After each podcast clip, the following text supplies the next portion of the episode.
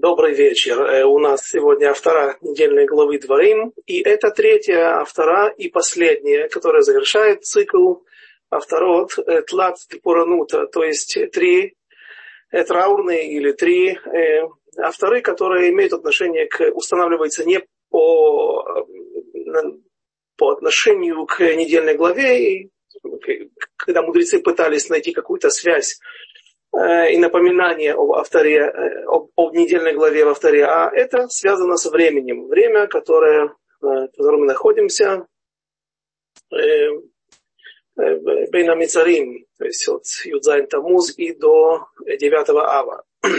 И здесь выбрано интересно. Здесь есть две первые главы, или две предыдущие, эм, первая и вторая из трех вот этих траурных или о втором о бедствиях были из пророка и отрывки из пророка Ирмия, пророка Ирмияу, то сейчас пророк Ишаяу. И почему это немножко странно, потому что пророк Ишаяу, э, о нем сказано, что он кулон и хама, весь является как бы утеши, его вся книга, все его пророчества являются утешительными. Это как же это имеет отношение, какое это имеет отношение к нашему времени. И ну, наши мудрецы в Трахать Базра говорят об этом, и они говорят, что ну, на самом деле есть там немножечко или какая-то часть э, траурных и тяжелых для восприятия то есть, э, увещеваний. Но э, поскольку вся книга, а почему называется вся книга э, Нехама, то есть утешение, потому что э, Рубок и Куло, то есть большая часть является утешением, поэтому и Ишаяу имеет такое вот отношение к утешению больше, да, ассоциируется с утешением. Однако, вот есть у него и э, жесткие вещи, э, которые мы также будем сегодня читать. И это первая глава. И на, э, на, на упрек указывает начало, самое начало, самое первое слово этой книги Хазон, Хазон Ишаяу. У нас есть всего несколько таких мест, несколько пророков, когда их пророчество начиналось, э, называлось Хазоном.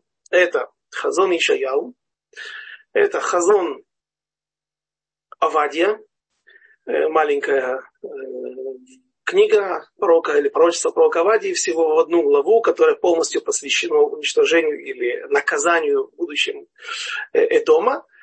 А также есть книга пророка Нахума. Он тоже находится в Треясар, в 12 малых пророках. И э, там три главы всего. И все три главы посвящены уничтожению города Нинвы. Город Нинвы, как известно, был столицей арамейских царей. Э, их на самом деле несколько было групп или известный Арамцова. Э, э, это город Халеб или Алеппо современная на севере Сирии, Дамесок.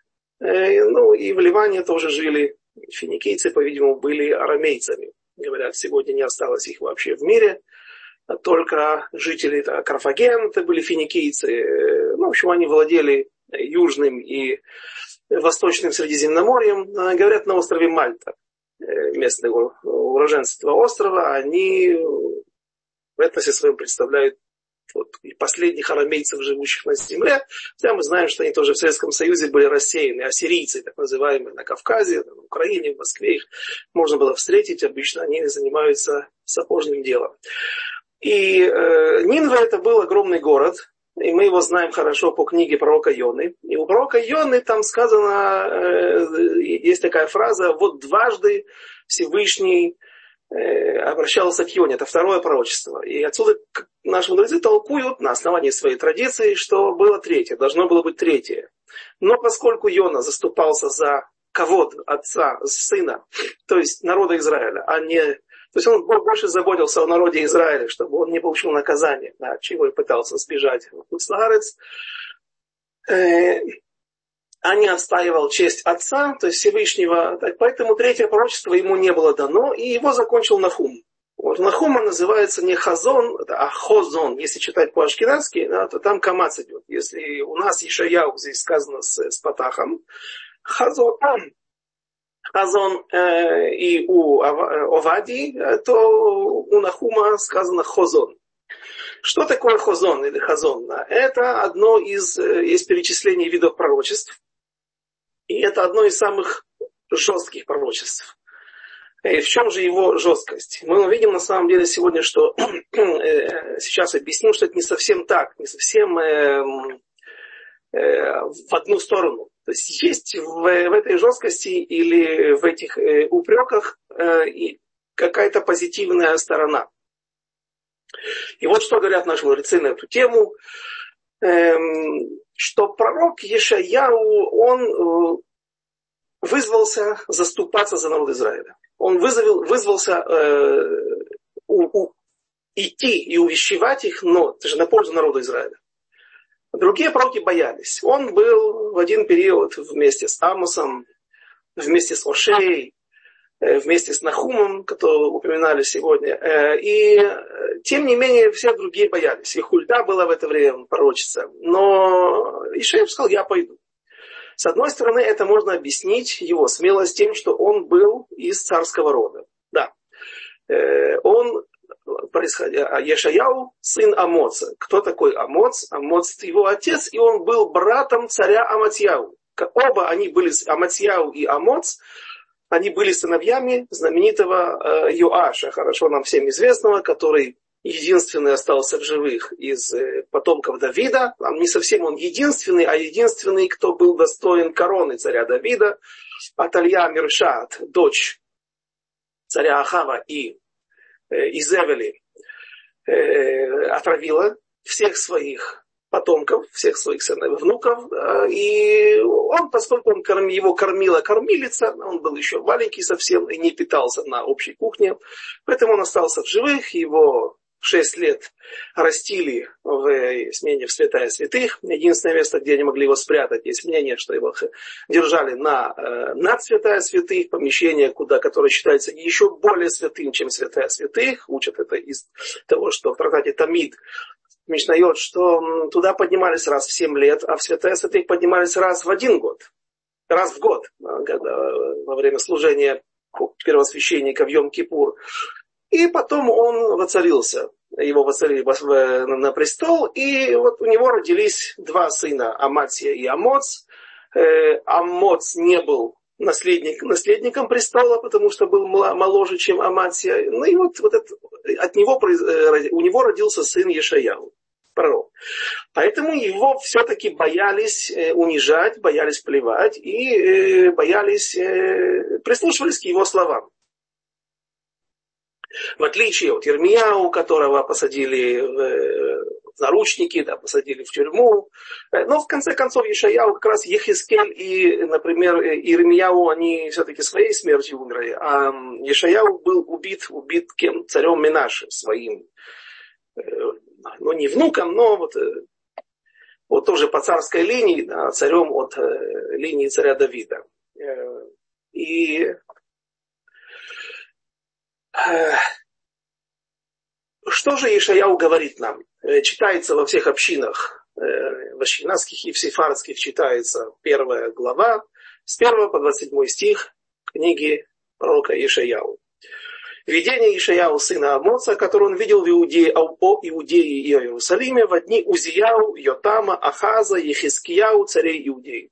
То есть он очень долго жил, 120 лет он жил и э, успел пророчествовать во времена четырех пророков. С четырьмя пророками и во время четырех, правления четырех царей. Слушайте небеса и внемли земля, ибо Господь говорит, сыновей вырастил я и возвеличил, а они восстали против меня. Сразу же тяжелое обвинение, сыновья, которые в его поколении э, восстали против Всевышнего. Здесь будет все время говориться о тяжелом состоянии духовном народа Израиля, э, о низком уровне его. И э, Ешаяу упрекает, потому что есть еще возможность исправить. Другие пророки, которые будут уже после Йошияу, последние пророки народа Израиля, они уже говорят еще большие э, утешения, потому что пока потому что уже, уже, уже не гзера гзера, уже вынесен вердикт, Всевышний вынес решение во времена царя Минаши, этого же, которого упоминали, который убьет в конце концов пророка Ишаяу, своего дедушку. Э, он, э, Всевышний, Всевышний решил, что народ Израиля уйдет в изгнание, и только благодаря сыну Минаше, Йоши, сыну, э, внуку Минаше, царю Йошияу, благодаря его великому, э, великой праведности, он сможет отодвинуть на 22 года реализацию этого вердикта, реализацию этого решения о разрушении храма и изгнании народа Израиля э, на чужбину со своей земли. И после, когда уже становится понятно, что нельзя изменить этот важный момент. Есть какой-то момент, когда, если пророк говорит какую-то вещь, и она сопровождается какими-то действиями, то ее, это, это пророчество уже нельзя изменить. Его нельзя никуда, его нельзя аннулировать. Даже хорошими, даже если ты сделаешь чуву, придешь к. Э, и вот тут э, это важный момент. Что означает хазон? Хазон, говорят наши мудрецы, говорят Рабион Айбешец, так он э, толкует, хац, это, аббревиатура, заглавные буквы хетьё заам, хетьё нехама. То есть вот это пророчество, оно несет в себе, с одной стороны, заам, то есть гнев Всевышнего, упрек э, и э, обещание наказания. С другой стороны, есть в этом нехама. И если мы здесь практически не увидим нехама, не увидим э, в этих словах никаких утешений, а упрек, потому что еще гзера, но не гзера, еще вердикт не вынесен, и поэтому можно что-то сделать. Поэтому Ишаяу кричит, он ходит и увещевает, он ходит и мешает всем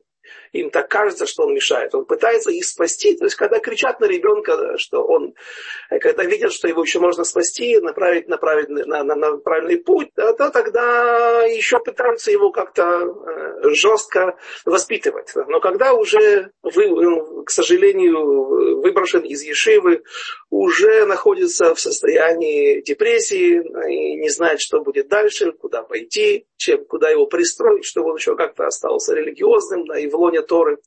Вот тогда уже э, ведут себя более мягко. Ну, простой принцип. Как, чтобы только еще оставить его как-то э, заинтересовать его и не оттолкнуть еще дальше. Э, и где же здесь хатьон хама? Где же здесь, в этом хазоне, э, половина успокоения?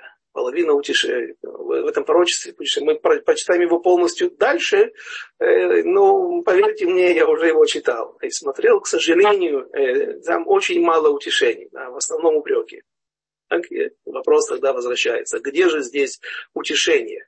Так вот, само слово хазон, оно указывает на то, что это определенный вид пророчества, и вот чем он э, отличается от других.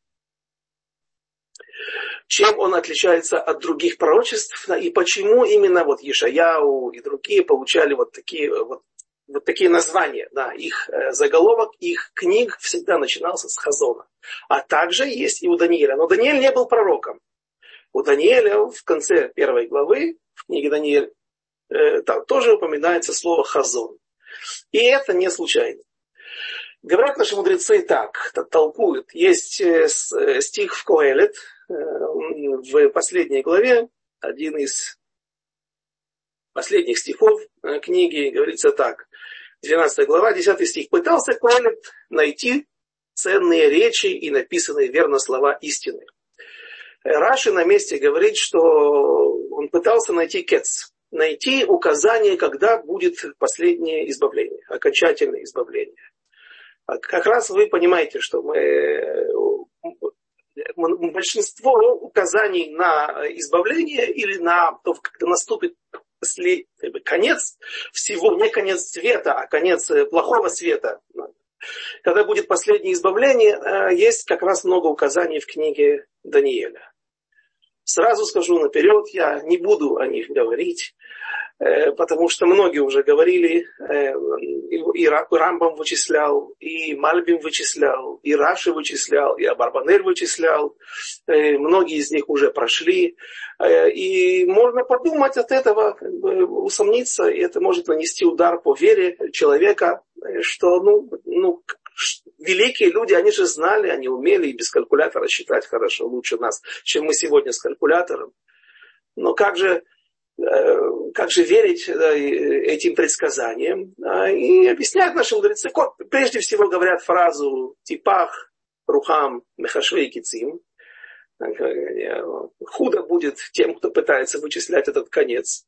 Поэтому лучше этим заниматься по причине, которую я уже сказал, что может нанести урон, нанести вред нашей вере человека.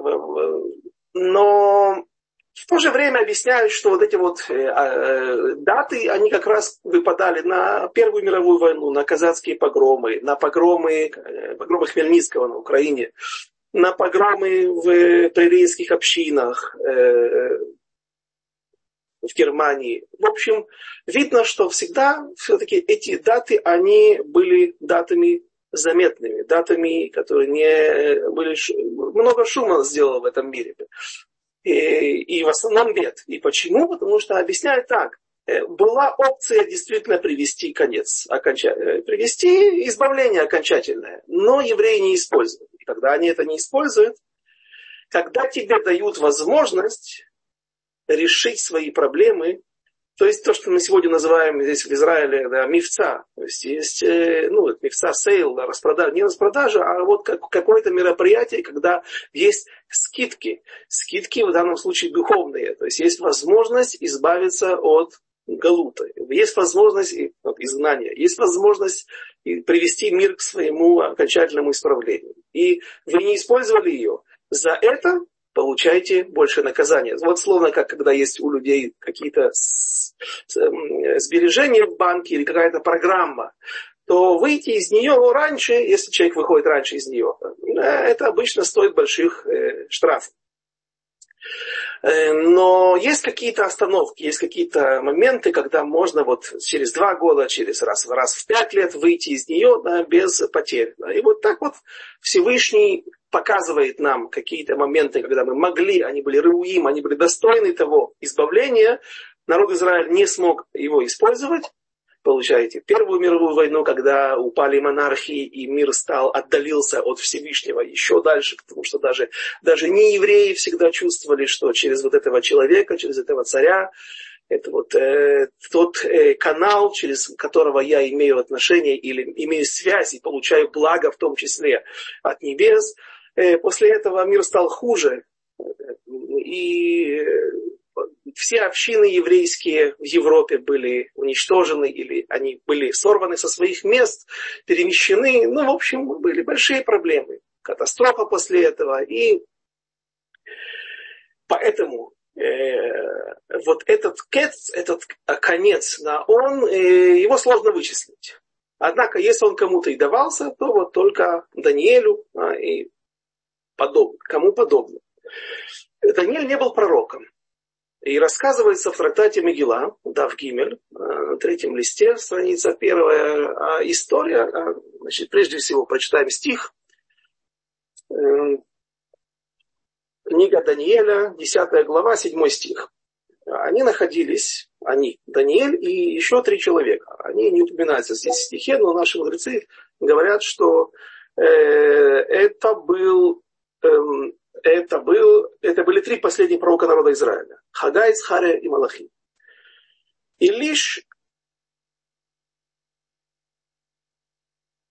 десятая глава, начнем со стиха пятого. «И поднял я взор.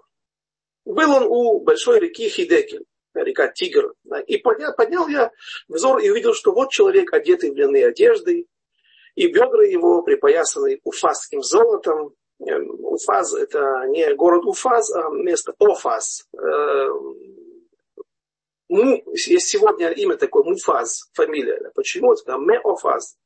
Особое золото, которое не окислялось, э, сверкало. И поэтому, когда где-то говорят, был в Марокко, некоторые источники, некоторые комментаторы говорят, вот, вот особое золото, которое сразу же по его блеску ты можешь узнать. Э, а тело его как хризолит, и лицо подобно молнии, а глаза как факелы горящие, и руки и ноги его будто и змеи сверкающие, и голос его подобен гулу множества людей. И лишь я, Даниэль, видел это видение. А Лю, он, вот он не пророк, да, но видит это видение. А люди, которые были со мной, Хагай, Исхария, Малахи, Малахи три пророка, он же Эзра, Малахи, и не, не видели этого но охватил их великий, великий страх, и они убежали, чтобы спрятаться. Если они ничего не видели, то чего же они испугались? Объясняют э, наши мудрецы в Талмуде, что Мазаль их видел. То есть они не видели, но чувствовали. А, и, так говорят наши мудрецы, а кто лучше, кто круче? Э, ясновидец, пророк или тот, кто разгадывает сны?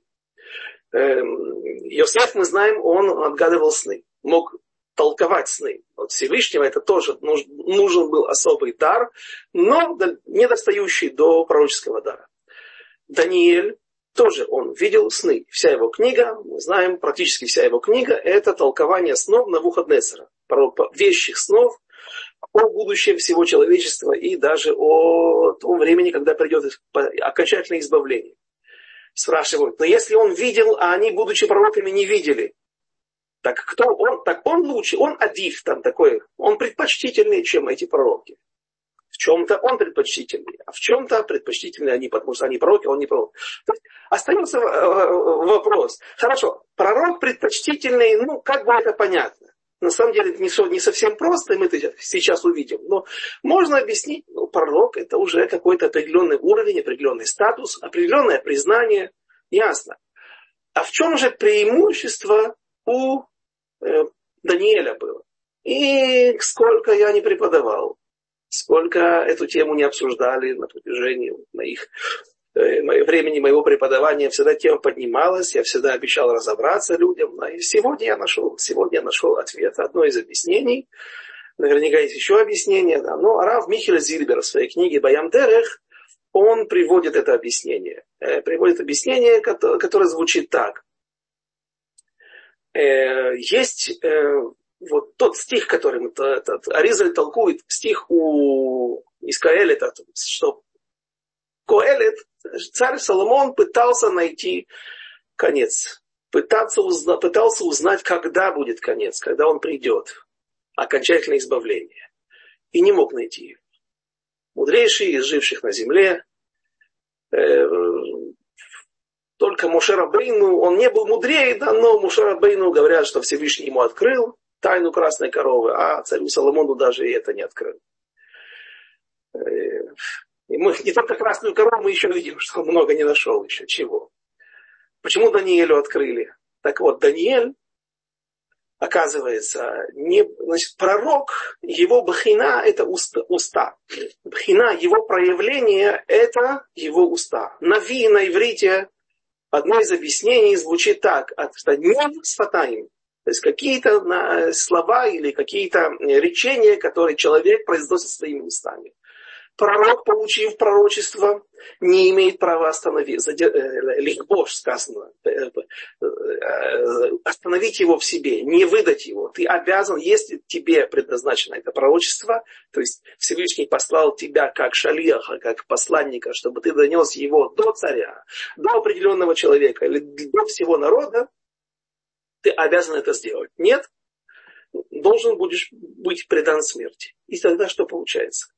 Если пророк получил какое-то пророчество, и оно тяжелое, или хорошее, от приходе конца, когда будет вот эта вот дата, которую мы все ждем, то тогда эта дата будет установлена. Если он еще добавит сюда какое-то действие. Например, как один пророк бросал, стоя на, на, на, на, на берегу реки Вавилон, бросал э, горшок с, с цветком.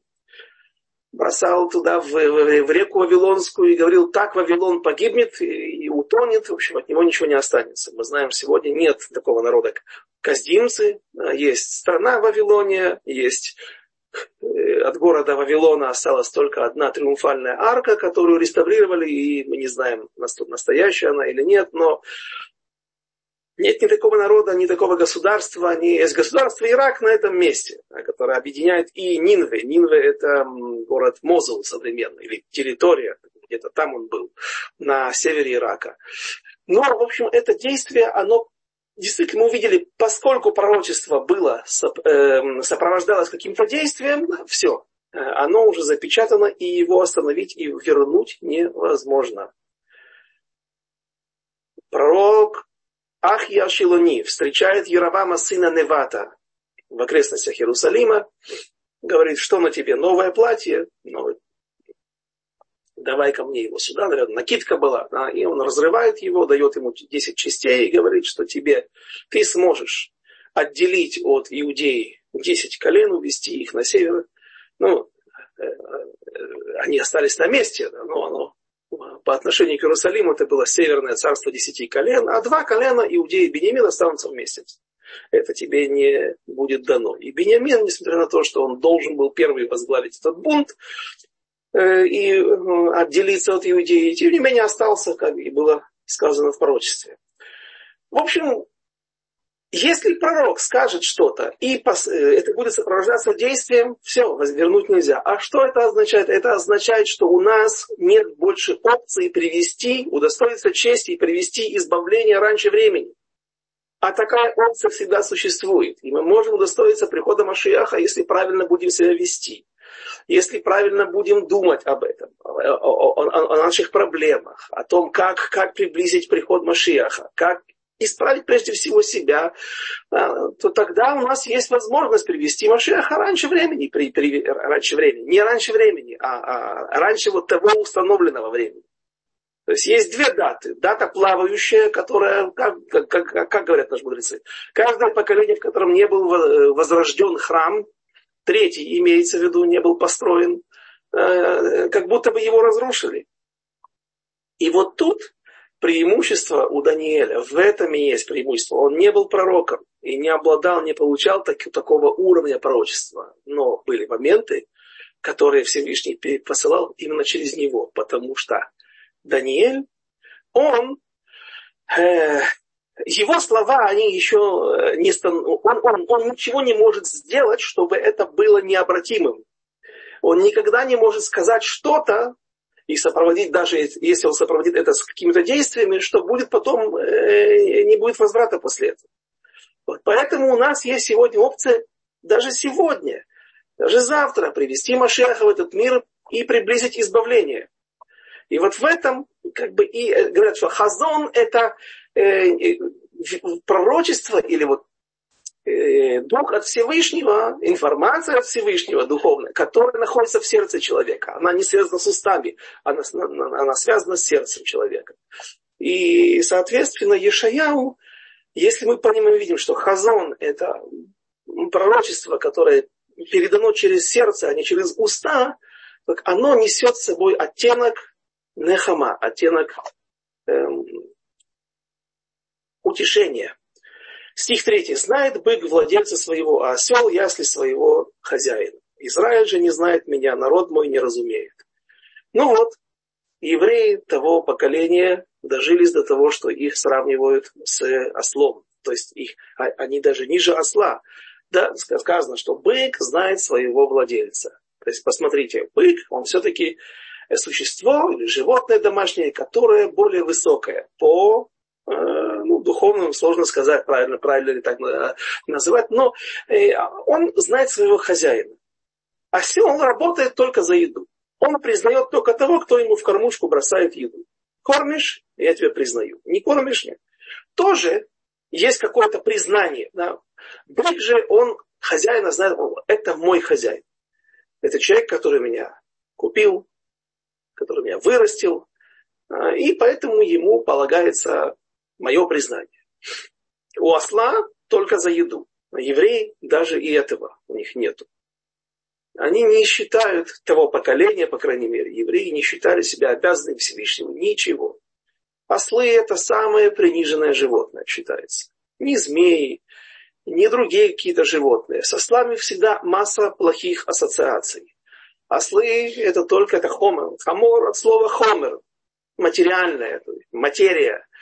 Их интересует только еда, их интересует ничего другого. Да, поэтому их нельзя ставить вместе в, в упряжь, пастись. Да. Там на самом деле есть масса, масса других объяснений, да, что говорят, что бык, поскольку является кошерным животным, так он сначала пережевывает еду, проглатывает, а потом отрыгивает и живет жвачку, э, повторно пережевывая еду. А осел сразу же все переварил, у него другая система э, пищеварения, которая делает его животным некошерным. А, и поэтому осел все время стоит, если он в упряжке, и смотрит, а бык все жует и жует. Нам одинаково насыпали в кормушки наши, подвесные под наши морды, а, а он все жует и жует.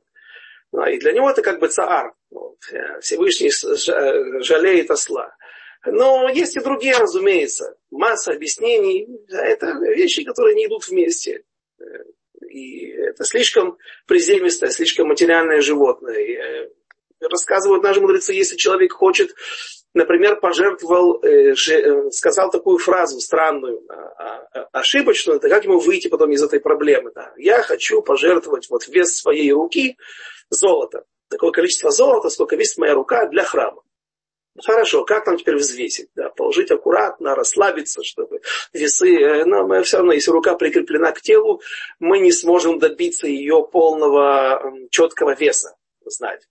Э, поэтому мудрецы говорят так, берешь бочку, наливаешь ее до краев, опускаешь в нее руку и смотришь, а внизу стоя ставишь бочку на какую-то тарелку, какую-то посудину, чтобы воду собрать, которая вытеснит твоя рука. Загоняешь руку в воду, и она какой-то объем вытесняет.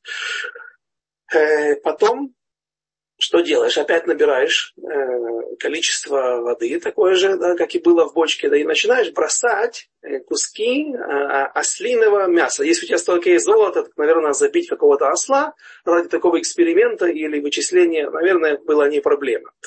Э, бросаешь куски мяса ослиного, э, и вот когда количество воды будет вытеснено, такое же количество воды, как вытеснила твоя рука, там задают вопрос, все задают вопрос, а что с костью? Ведь есть кость, это же не одно, не сплошная плоть. Э, есть ответы на это, да, как, как, как это все вычисляется, но главное для нас, главный мессер, главное послание наших мудрецов, это то, что человек без Торы – это осел. Человек без Торы – это кусок мяса. Да, как когда-то Рав Куперман говорил, нам на уроке, когда еще сидел 20, больше 20 лет назад в, в, в Ешиве, в Радхаим в Москве, да, он говорит, я вот видел, как люди здесь носят некоторые представители некоторых народов, живущих по соседству в Израиле с нами. Женщина несет на голове огромные тюки или огромные какие-то корзины, нагруженные там, десятками килограммов э, каких-то там, вещей. Да. Он говорит, я понял, да, я понял, понял, тогда зачем им головы? Это кусок, это продолжение спины, кусок, кусок мяса. Да. Потому что если ты живешь так, без Бога, без... Э, так это, ты подобен ослу. Наши мудрецы в Вавилонском Талмуде рассказывают о одном мудреце, который э, увещевал Егип, Егип, еврея, который жил в Египте и женился на египтянке. Он говорит, слушай, ты же Бесарам, Бесар, Хамурин, так о них сказано. Их плоть это мясо ослов. Как ты женился на ослице, на египтянке? А, тот говорит, слушай, я сейчас о тебе, э, я тебя сдам в, органы. Ты, ты плохо говоришь о египтянах. А он, а он, в общем, закон, закончилось все благополучно, да, эта история. Но наши мудрецы сравнивают самый низкий, низменный народ потому что египтяне, не современные арабы, которые там живут, ни в коем случае, а, а древние египтяне, которые там, которые притесняли народ Израиля, э, они всегда э, сравниваются со самым самым плохим. То есть, например, первый официальный бунт против Творца на уровне международном, это был Нимрод. Кто он был? Он был из Куша родом. То есть он был, э, так говорит Торгум Йонатан, из э, даже, даже не Египет, территория современного Судана или Эфиопии. Эм, и кто ему дал совет построить эту башню, которая являлась как бы символом консолидации всего мира в бунте против Творца всех народов. Мацалай, так говорит Раши, так сказано в Торе. Э, у пророков наших часто упоминается бунт египтян против Машеха. Даже после прихода Машеха будет бунт, вот этот бунт, когда рассказывают наши мудрецы историю, когда неевреи просят у евреев, у Всевышнего, на, после прихода Машеха, просят э, заповедь, дай нам заповедь. Раньше мы как-то вот, не было у нас такой традиции, поэтому мы не соблюдали. Но мы с удовольствием бы соблюдали бы тоже. Всевышний дает им суку, и когда оно, солнце светит, и очень сам, сам Всевышний вынимает солнце из своего места, из своего хранилища, так сказано, Минартико вынимает его, да, и оно палит, они выходят из суки, потому что сидеть там невозможно, и бьют ногой. Ну, так и евреи не обязаны сидеть в это время в суке. Когда или идет дождь, или снег, или холодно, или слишком жарко, неуютно. Говорит Говорят мудрецы, да, но евреи выходят с сожалением, а не евреи бьют ногой. Вот. Не удалось нам это сделать, подзаработать сейчас заповеди. Да, так вот. Со злобой они, и таким образом они показывают, что их сущность все-таки, они не хотели, не хотят соблюдать Тору и не хотели ее соблюдать никогда. Э, и быть слугами Всевышнего. И так вот сказано, что есть мнение, что после этого вот и будет бунт всего мира против Творца, последний бунт, даже после прихода Машиаха.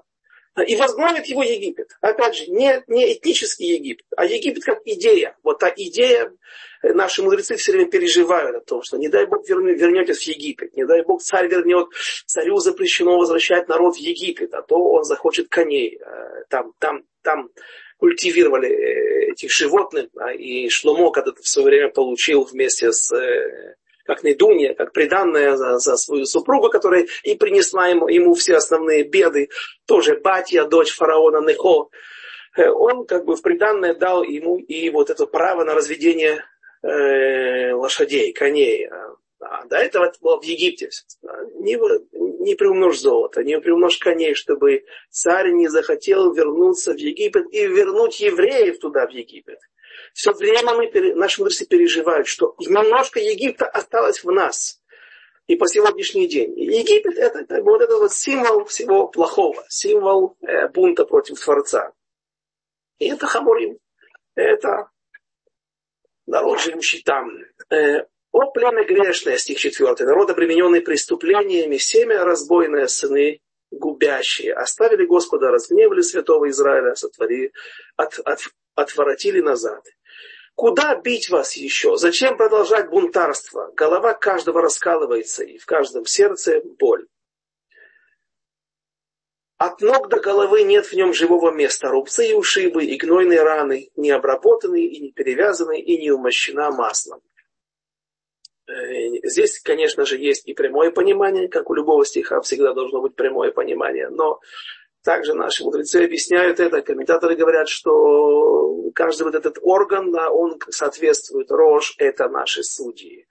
Ноги – это наши, это самые простые люди, которые наиболее ближе, как орган, находящийся, часть тела, находящаяся наиболее близко к земле, наиболее низко, которая находится под давлением всего тела и наиболее загрубелая. Слово регель и эргель, да, регель, и нога на иврите, и эргель, привычка, однокоренные слова. То есть это наиболее такое вот самое-самое-самое место, где находится большее количество э, мозолей, и оно не, не, уже не настолько чувствительное. Самые простолюдины. Да. Так вот, от судей и от исполнителей суда, от, от шотрин и, и все, все, все уровни народа Израиля от исполнительной власти э, и до, до, до, простых людей все испорчено. Все находится в тяжелом состоянии, э, как словно изранено какими-то ранами, да, гнойниками. Да. То есть буквально не, не, оста, не остается никого нормального в народе Израиля. Так еще я увидел свое поколение. Страна ваша опустошена, города ваши сожжены огнем, земля ваша перед вами, чужие едят плоды ее, и пусть она, как после, и пуста она, как после разорения врагов. И останется дочь Сиона, как шалаш в винограднике, как сторожка на бахче, как город осажденный. Ша, э, шалаш в винограднике, почему Всевышний сравнивает нас с шалашом? Потому что он, он, он обычно пустой. Туда только ночью даже во, он, его используют только во время сезона, когда виноград уже созрел, чтобы не пришли воры и не успели собрать урожай до того, как сам хозяин его соберет. Даже не днем, а только ночью и только во время сбора урожая это сторожка, это беседка, этот шалаш его используют. А так он брошен, он никому не нужен на протяжении большей части всего года. И останется э, стих 9. Если бы Господь воинств не оставил нам немного уцелевших, как с дом были бы мы, а море уподобились бы мы. Амора и Сдом, как известно, были на территории сегодня Мертвого моря современного. Э, э, Мелах Гофрид Всевышний посылал не только катаклизм на них, не только какое-то нашествие, какую-то беду, э, явление, которое уничтожило их, но земля осталась пригодной для жизни. Соль там находится не просто так.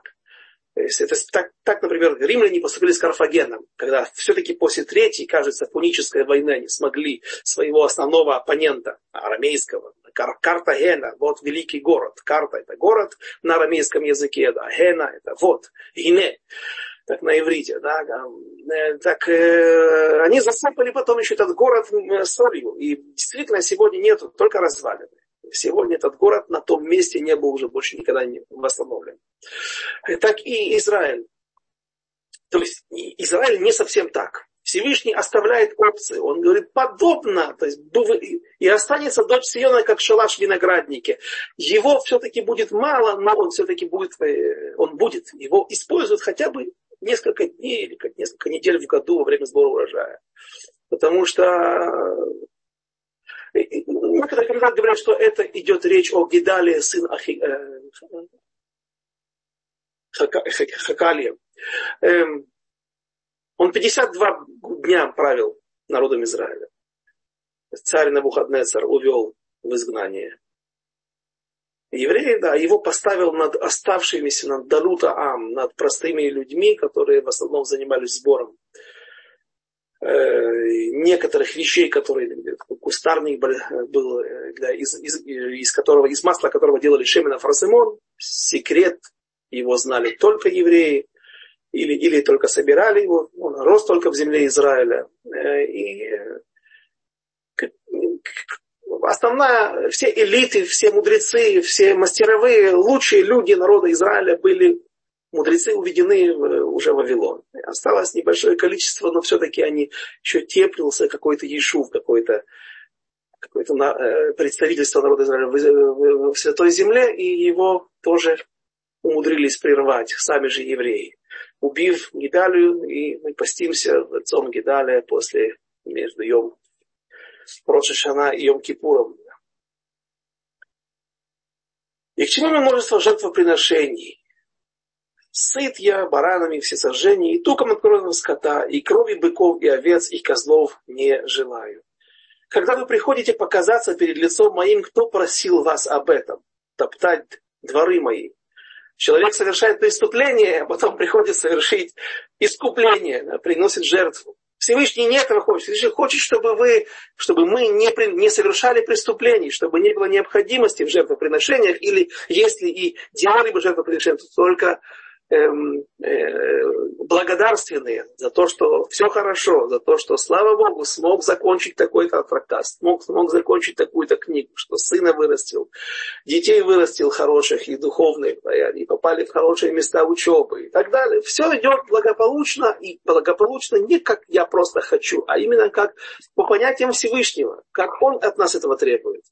Такие благословения, такие жертвоприношения Всевышний хочет, но евреи приносят жертвы для того, чтобы искупить свои грехи, которые сознательно совершают, надеясь на то, что есть потом возможность как-то откупиться.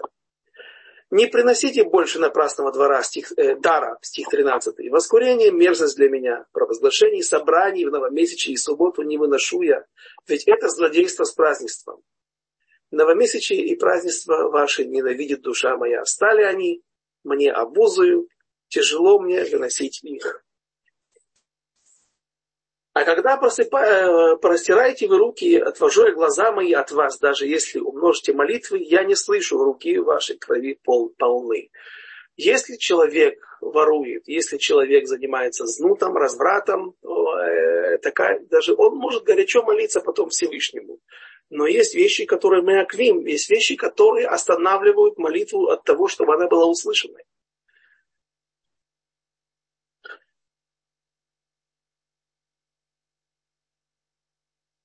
Давайте немножко продвинемся. Э, стих 21. «Как превратилась в блудницу верная община, переполненная правосудием, праведность пребывала в ней, а ныне убийцы. Серебро твое стало шлаком, вино твое разбавлено водой. Сановники твои отступники и подельники воров. Все любят взятки и гонятся за подношениями. Сироту не судят справедливо, они, а тяжба вдовы не доходит до них. Риф. Здесь сказано слово, я перевел как тяжба. Э, но слово рив, рив это ссора. Это, то есть, всегда, когда читал эту автору, ну, простое объяснение, почему Всевышний, вообще-то никого нельзя обижать и никого нельзя отбирать. Просто в Торе приводится сирота и вдова как самые обездоленные группы, самые слабые группы. И даже если у вдовы есть деньги, не всегда деньгами можно решить вопрос. Э, ну да, есть такая фраза, да, говорят, что если проблему можно решить деньгами, это не проблема, а расходы. Но не все проблемы можно решить деньгами. Э, иногда нужно пойти самому добиваться чего-то. И это пробивными качествами, как правило, обладает отец. Это его прерогатива заниматься э, устраиванием, например, сына в. Это рассказывают историю о том, как э, в, Шханат, в Шхунат Рамат Эль-Ханан в Нейбраке, э, над которой главный раввин, там, известный Рав Зильберштейн, Кис Рава Хайма Каневского, Зихнули Брахал, Хатан, зять Рава Ильешева, Ильяшева, Зихнули Браха, очень добрый человек, великий мудрец Торы, большой мудрец Торы. И а Ваэтумим, он и на него, как главу общины, всей большой общины э, квартала Рамат Эль-Ханан, на него падают эти обязанности. И вот однажды рассказали, что одна женщина она пришла к нему и сказала, «Э, сын мой хороший сын. Ну, конечно, у каждой мамы все это правильно, все сыновья ее хорошие. Э, но он действительно был вполне достоин какой-то ешивы. Она хотела его устроить в хорошую ешиву, но по каким-то причинам э, Рош Ешива, глава, общины, э, глава Ешивы не взял его туда. И вот она пришла и сказала, у меня нет мужа, я не могу заниматься. Я не могу заниматься его устройством, не могу искать связи и так далее. Да, сын плачет, я плачу. Да, это был Эрев Песах. Нужно было заниматься Дикат Хамец, проверкой да, хамца, квасного, да, Рав Зильберштейн пошел в Бейдин, вызвал туда еще своих членов Бейдина, тоже оторвал их от домашних забот. И, и как раз вот в этот момент все, что делается, все мы знаем, на готовится проверка, готовится дом. Вызвали этого Роши Шиву и сказали ему, что он должен взять его, потому что это вдова. Это вдова с вдовой нужно очень аккуратно. Она чувствует себя обездоленной, и опять же, не важно, настолько много имущества у нее осталось, или если она хорошо обеспечена э, деньгами в материальном плане, она чувствует себя беззащитной, потому что обычно муж занимается вот этими вопросами. Или, по крайней мере, само просто э, э, сам факт, что есть муж, дает уверенность в себе. И поэтому сказано, нужно ларив. Вот впервые я обратил внимание, что здесь сказано рив. За, за, не просто ну, нельзя притеснять вдову или не обижать ее, а нужно заступаться и воевать за ее благо. Эм, другая история была, тоже, когда женщина пришла к Рошишиве сама напрямую и сказала, смотри, э, у него нет сына, у него нет отца, может быть, и сейчас и матери не будет. Потому что я тоже не могу все время видеть, как он плачет, как он... И, и Рошишива взял его, взял мальчика. Да. И потом он признал, сказал, что у него был сын, который был не очень здоровый. А, но все то время, все те три года, пока это была Ишива Ктана, Ишива Ктана находится те три года, Ешива Гдола. Э, и э, все, когда, в общем, этот мальчик, сирота, закончил учебу и вышел из этой Ешивы, именно в то время, в тот даже день умер его нездоровый сын. Он говорит, я понял, что не, не, не, не я ему сделал добро, а он делал, он меня поддерживал. Всевышний заступается за сирот и за вдов, э, и поэтому сказано, что нужно воевать за них. Да, и, я не знаю, еще, еще, еще истории приводят. Э, Хопецхайм приводит историю о том, как один еврей, но нечестивый еврей, э, выгнал женщину с, с, сиротами, вдову из дома, потому что она не могла платить.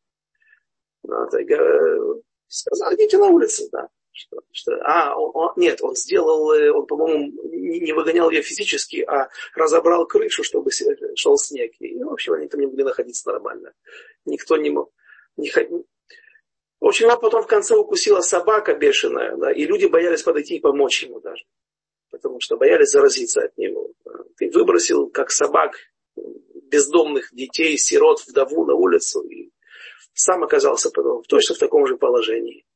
За вдов нужно воевать, за вдов нужно ссориться с теми, кто их притесняет. А у вас этого нету. И во время второй, э, во время катастрофы, когда беженцы из Польши бежали в более благополучные места, находились там где-то в Белоруссии, близкий ров со своим сыном, Раум Рафоэлем. И они находились во внутренней комнате, какие-то квартиры дали для беженцев. А много людей было в этих комнатах. Они находились во внутренней комнате, а где-то посередине находилась вдова с детьми. Они ходили все время через... Она возмущалась. Возмущалась. Однажды молодой Рафаэль сказал, ну, он сам рассказывал об этом, можно это говорить сказал, говорит, ну смотрите, ну, мы все в тяжелом положении. Да, но, ну, нельзя же так все время кидаться на нас. Да. Тут ходи, в это время не ходи, да, мешаете. Когда близкий Ру узнал об этом, ему, плохо ему стало. Он говорит, что ж ты натворил, что ж ты наделал, что ж тебе станет? Будет, начал причитать. Он, да что такого сделал? Говорит, до Сальмона, это же вдова. Как ты мог? Что ты наделал? Думал, ему конец. Ну, Поэтому слово владыки. Господин воин могучий Израиля, о, найду утешение от досаждающих меня, и отмщу я врагам моим, и верну я руку мою к тебе, и очищу, как щелочью от шлаков, и удалю все твое олово. И верну судей твоих, как прежде, и советников твоих, как в начале, которые будут судить верно, судить праведно, будут воевать за благополучие вдов, и, буду, назову, э, и назову городом праведности и общиной верной. Последний стих. Сион правосудием искупится, а раскаявшиеся его праведными делами.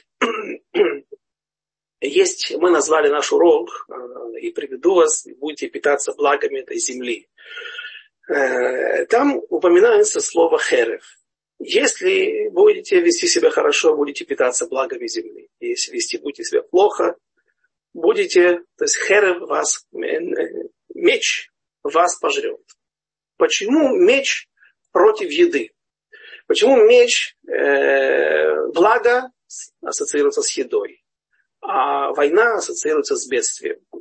Ну, можно просто сказать, потому что если не будет нормального состояния, если не будет нормальной жизни, то иногда и нет нормальной еды. Так рассказывается о царе Шломо. Эм, и интересная история, наверное, все ее знают, когда царь Шломо посадил на цепь Ашмедая, царя всех демонов или э, чертей, духов. Он помогал ему строить храм. Ну, в какой-то момент, в конце концов, Шломо позволил, дал ему кольцо, на котором было имя Всевышнего. И Ашмедай смог избавиться от пут и забросил царя Шломо за три девять земель. И три года, то, что он нарушил три основных предписания или запрета царю, не приумножь жен, не приумножь золото, не приумножь лошадей. Три года он был как бы в изгнании, не как бы был в изгнании, Э, и возвращался, возвращаясь домой, там рассказывают, но есть много мидрашей, что многие люди, некоторые люди встречали его и узнавали в нем того великого царя, потому что сказано, что 60 тысяч человек были ми охлей шульханошей царь Шломо. То есть не ели с ним за одним столом ежедневно, слишком большой стол нужен, а имеется в виду 60 тысяч человек были его учениками, среди них не евреи со всего мира. Они добровольно приезжали для того, чтобы учиться мудрости у Шломо. Класс выходит, класс заходит. Так написано. Была учеба постоянная. И многие люди его узнавали. Кормили его, угощали его. Даже не имея, даже будучи бедняками, но то, что сами ели. А был, был, были, был случай, когда кормили его какими-то, преднамеренно унижали его, давая ему какую-то плохую еду, тяжелую для пищеварения, грубую еду, которую царь Шломо не привык употреблять в пищу. И вот эта еда сравнивается с мечами. Это одно объяснение, одна ассоциация первая. Как еда идет напротив меча. Но простое объяснение, более простое объяснение, оно звучит так. Если придет меч на вашу землю, то тогда не будет у вас еды. Или, то есть, как, как говорят, в мире есть два вида э, людей. Одни являются охелем, одни, одни охлим, одни едят, а другие являются едой. Имеется в виду, например, страны, которые э, Одна более продвинутая, она имеет гегемонию над другими странами. Она пытается проталкивать туда именно свои товары, свои вооружения, иметь э, их как рынок сбыта. И понятно, что у этой страны всегда будет уровень жизни выше. Но здесь идет речь о противостоянии евреев Исаву. Э, в книге царей, нет, не в книге царей, в книге в своде пророков, в книге Малахи есть второй стих, и это начало главы, а, а на, на недельную главу Толдот. Говорится так, я возлюбил вас, сказал Господь, а вы говорите, в чем явил ты любовь к нам? Разве не брат Исава Якову, слово Господа возлюбил я, Яакова, а Исава возненавидел. Э, Исав, его кредо в этом мире – это меч, это оружие. Евреи, наши кредо – это вера. Наша, наша, наша, наша суть нашей жизни – это соблюдение Торы, соблюдение предписаний Всевышнего. И если мы ведем себя достойно, правильно, то тогда и мы живем нормально, наши города полны всего добра, полны духовности, полны звуков изучения Торы. И тогда у нас царит благополучие. Исаву это не интересно, его интересует только уничтожающий меч – Э, но нам обещано, что соблюдаем мы Тору, и у нас всего будет достаточно, всего будет вдоволь. Я желаю всем достойно и правильно использовать это время, которое мы говорили о нем э, еще в, два урока назад, в предыдущих, в предыдущих главах. Я приводил пример о том, что вот эти 21 день, а, если мы их правильно используем, от Юдзайн Тамуз, 17 Тамуза до 9 Ава, то тогда у нас и есть другой период из 21 дня, от Рошашана и до э, седьмого дня Сукота, то есть Симхат Тора, или точнее э, Шмини Ацерет. И вот эти дни, вторая группа или вторая, второй цикл вот этих дней, он э, благополучный, его благополучие зависит от этих дней. Как мы правильно себя подготавливаем, как мы правильно себя ведем. Я желаю всем максимально, с, максимальным, э, с максимальной пользой использовать это время. И э, Шем, да, что мы уже увидели наконец-то отстроенный Иерусалим уже в этом году, в наши дни. Амен. Амен. Спасибо вам большое. Ура, товарищи. Хорошее пожелание мы сегодня услышали. Не будем сильно радоваться, потому что дни у нас сейчас скорбные, но действительно требуется от нас очень-очень много работы. И в этом нам помогают ваши уроки. И вообще уроки Торы. Спасибо вам, Квадрав. Э, по-моему, а, нет уже времени, да? Есть вопрос. Тут много вопросов на самом деле, но следующий лектор уже подключилась. Ну, хорошо, тогда извиняюсь, надо было раньше немножко закончить. Всего хорошего, спасибо. Спасибо вам. Том Каль, всем 9 ава.